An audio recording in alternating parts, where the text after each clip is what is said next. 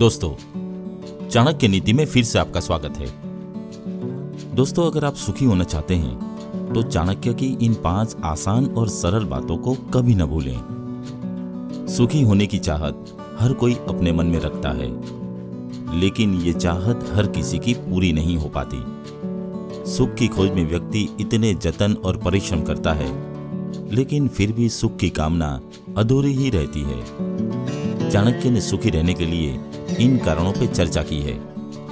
चाणक्य नीति के इस एपिसोड में आज हम इस कारणों की चर्चा करेंगे। दोस्तों, मैं हूँ किरण और आप सुन रहे हैं नीति सूत्र। दोस्तों, सुख की अभिलाषा पूर्ण होने पर मन प्रसन्न होता है। मन जब तक प्रसन्न न हो, तब तक सुख की अनुभूति नहीं होती है। आचार्य चाणक्य के अनुसार सुख की अनुभूति करने के लिए भौतिक संसाधनों पर निर्भर नहीं रहना चाहिए। चाणक्य कहते हैं, जो भौतिक संसाधनों को सुख की श्रेणी में रखकर जीवन को जीने की दिशा में गतिमान रहते हैं, वे स्वयं को धोखे में रखते हैं। उनके मुताबिक सुख का संबंध आत्मा से है और आत्मा ही परमात्मा है। परमात्मा को धोखा देना असंभव है। दोस्तों, आचार्य चाणक्य कहते हैं, सुखी होने के लिए व्यक्ति को अपने आचरण में बदलाव करना चाहिए। यानी उन वस्तुओं के प्रति अधिक आसक्त नहीं होना चाहिए, जो व्यक्ति की लालच में वृद्धि करें।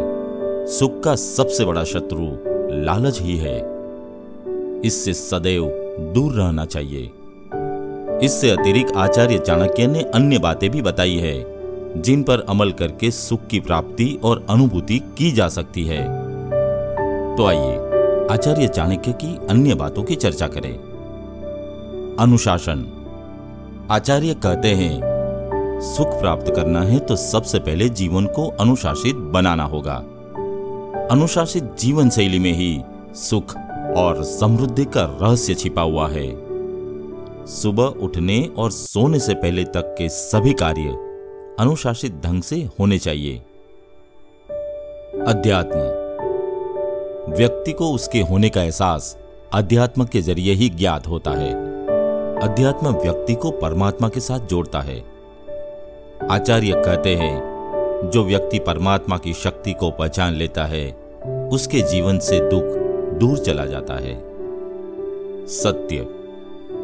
सुख तब सुगम हो जाता है जब सत्य का आवरण व्यक्ति के आभा मंडल को सुशोभित करता है।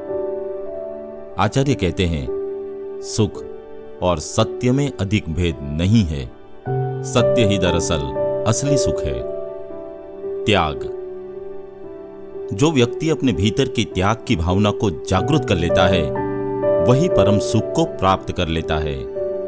आचार्य कहते हैं, मोह, माया और ईर्षा का होना व्यक्ति के सुख में बाधा है। प्रकृति का आभार। दोस्तों, जीवन प्रकृति की देन है। नित्य प्रतिदिन प्रकृति का आभार व्यक्ति को करना चाहिए। प्रकृति बहुत कुछ सिखाती है। प्रकृति ही हमें सुख के लिए प्रेरित करती है। आचार्य कहते हैं, इस संबंध को जो पहचान लेता है, वह सुखी हो जाता है।